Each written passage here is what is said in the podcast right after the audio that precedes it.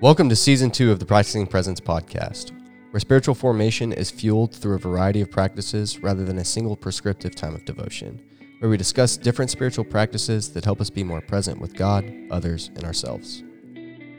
What's going on, practitioners? What's up, friends? How we doing? We are continuing a series on self love as divine love, but our Pastor Cullen wants to talk about it through a parental metaphor. Um, I'm interested in to, to see how this conversation goes. Clayton's interested to see how this conversation goes because Clayton doesn't have children. Um, I think for me, what kind of sparked this was when I had kids. You know, I have two kids.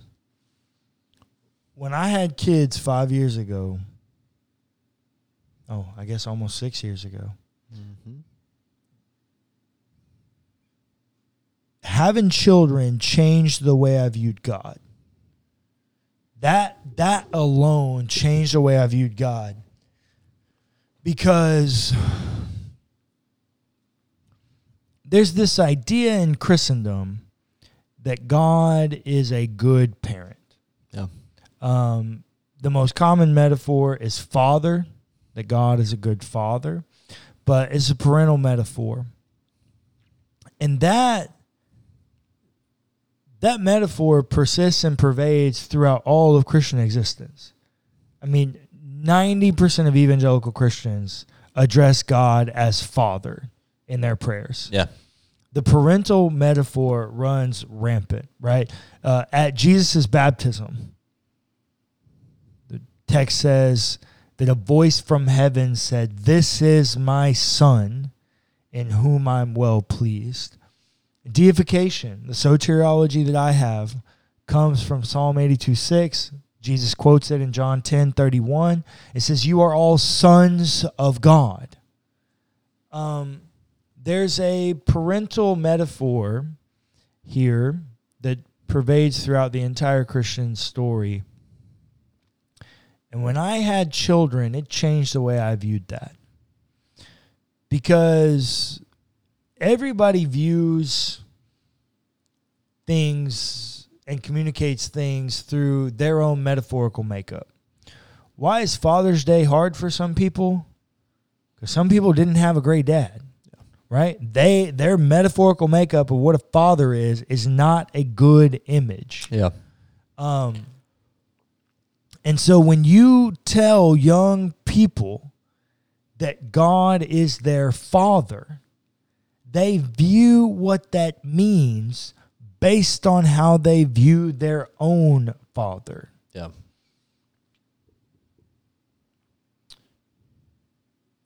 when I had children, I now had the other side of the coin. I now knew a small amount of what that meant to call God Father because I now was a father. I got to see what my disposition towards my children was. And if I think that I, as a human, have been impacted by sin and the experience of death, then that means that my ability to be a father is less than that of God. That surely God must be a better father than I am, hmm. right?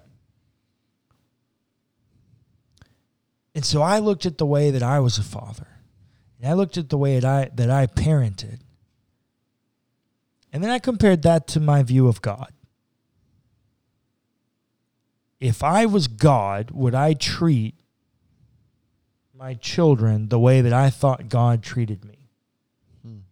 The answer was absolutely hell no. Yeah. Um, I would have I would just never. I would never treat my children the way that I thought God treated me. Like Hmm. that view of God that I had Yeah. was broken. It's terrible. Um, and so as you begin to think about what changes in that, right? Because now, now I've got a, I've got a big problem. My primary metaphor of divinity is flawed. It's broken. It's faulty. And so, what do you do? You do what you try to do with everything. You start to rebuild it. And so, I think one of the reasons that I had a faulty view of God as a parent is because I was always getting told as a kid that God was my father. And we would have, you know, our parents, faithful Christians, you know, our entire lives. And so they would quote lots of Bible verses. Like even like Bible verses about punishment. I'll mm. never I'll till Spare the the, rod, die. spoil the child. Till the day I die, I'll never forget. Spare the rod, spoil the child. It's a Bible verse that some parents think means you should beat your kids. Um, that's a joke, Dad. so, anyways, um, Love you, pops. it like and so to say that God is a parent and God is your father, at least a lot of the relationship that I had with our dad was a very fearful one. And so when I had my daughter and I looked in Ezra's eyes, I knew that there was never a moment I wanted her to be afraid of me yeah. because she was vulnerable. She will always be vulnerable to somebody, right? We're all vulnerable to somebody. And so I just knew that I never wanted her to be afraid of me. Sure, I wanted her to respect me, but fear is not the only way to gain respect. You can gain respect actually just out of honor, hmm. right? And so that changed it because now I was looking at it going, hey, I was a kid who had this metaphor of a dad who I was afraid. Like that's the primary lens through which I looked at it all. And then that breaks down when I had Ezra, because now that's not the metaphor I have. Now I have the outlook that I'm a father, and the last thing I would ever want is my child to be afraid of me Yeah. that shifted something in me. I began to view God the parent as a very different metaphor. Mm. Because I just could not believe that God would ever look at me and say and do the things that I was told that God would say and do. I just couldn't believe that anymore.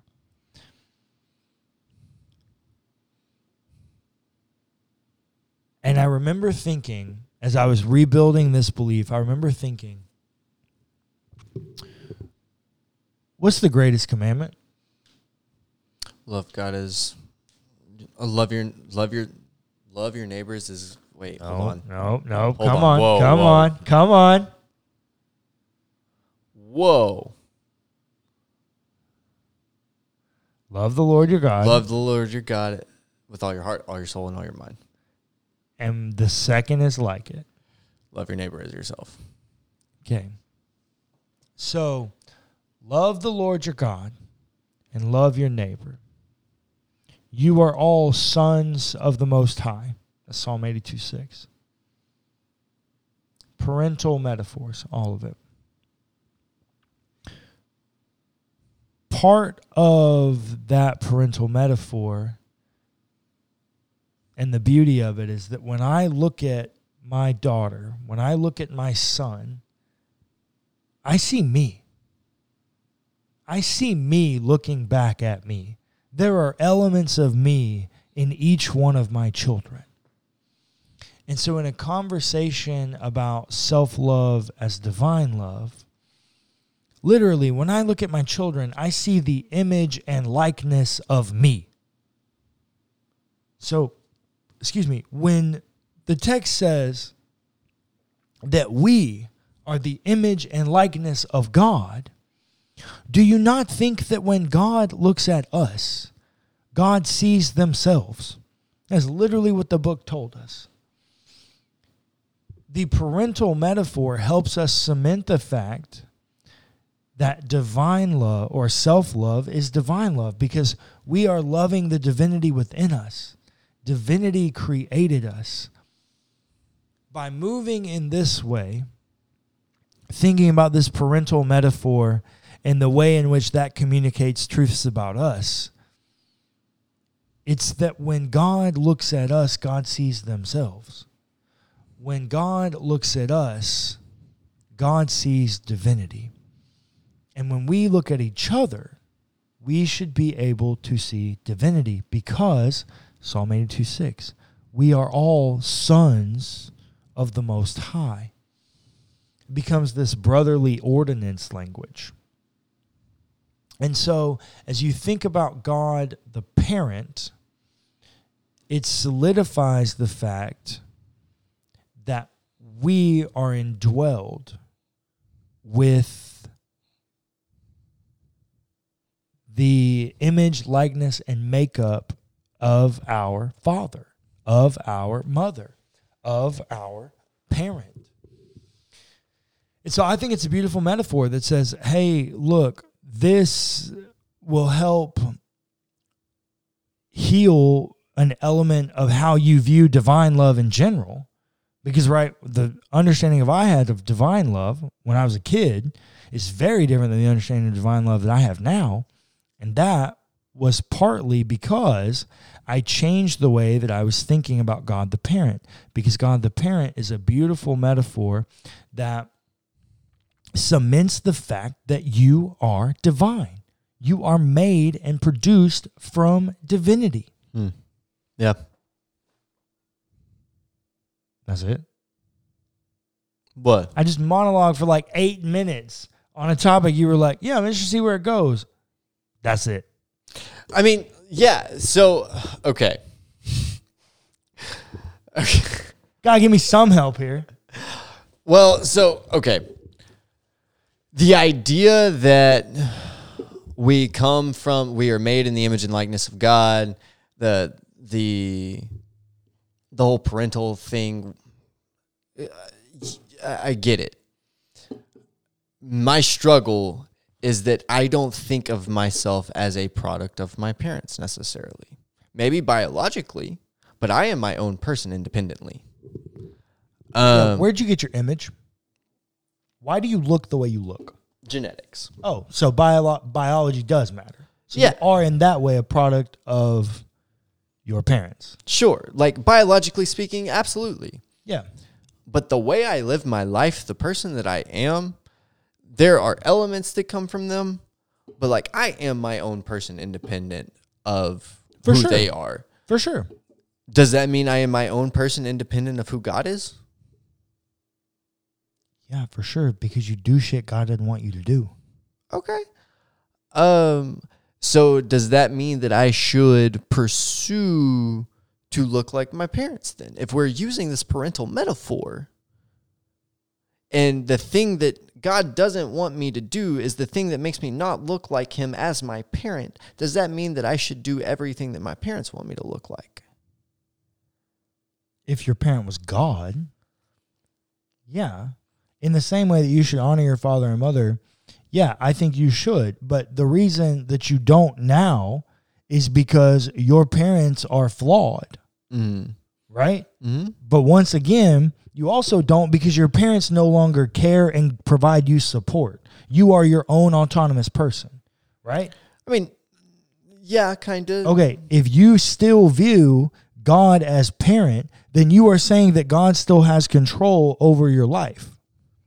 If you don't think that, then no, quit listening to God as your parent. Don't try to look like your parent. But if you still think that God has some um, element, some role in maintaining your existence as a human, then yeah, probably still listen to your parent and try to look like your parent. Yeah. I mean, I hear you. That that was my main question going into this was I do everything to live my life every day to look like God. To look more and more like what I think God wants me to look like, I guess. Yeah. Um despite what my parents think God wants me to look like. Right. Well, and you do too, even Hmm. with God. You choose to believe things about God other than what certain people have told you God is like. Sure. You are making a choice in the same way that you have to make a choice to view certain ways about your parents. Mm. Right. So we're always making a choice. And if you want to call it that way, we're always making a compromise about who God is and what we're choosing to do. Um, Very postmodern, right? but we're all doing it. yeah, Right. I mean, everybody, literally everyone. Yeah, literally everyone is making up God in these ways. Mm-hmm. If you think God, if you think you can lose your salvation or you never lose your salvation, those are statements about how you view God. Sure. Yeah, like these are, if you think God punishes, sends to hell, if you think annihilationism, if you think universalism, all of those are statements about how you view God. We're all viewing God in some kind of way. In mm-hmm. the same way, we all view our parents in some kind of way, right? I'm sure I view both of our parents very different than you view both of our parents. Sure. That relationship looks different. You look different than me. Yeah. Um, yeah, each of those relationships with your parent is individual and therefore has the same subjectivity of any relationship. But it doesn't mean that you shouldn't not look like your parents. You're not actively trying not to look like your parents. You're just also trying to do the things that you think you should be doing. Right. But you also have that freedom because you're no longer living under the rules and existence of your parents. Mm. If you still lived under the rules and existence of your parents, you would not be afforded that freedom. And so, in that way, yeah, there's a little bit difference in the metaphor because you and the metaphor is broken down for you because you're 23 years old and you don't Right. answer to your parents anymore. Right. But that's not how the Bible's using the metaphor. Mm. You are sons and you never stop being a son because it's an honor shame culture. Yeah. Mm. Okay. I mean, fair enough. Um, so then what does that say about parenting? Does that make so you use the example with Ezra and Eli, like I don't ever want them to be afraid of me. Yeah. Um does that mean that you should try to parent like godparents? And if so, what does that mean? I think what it means is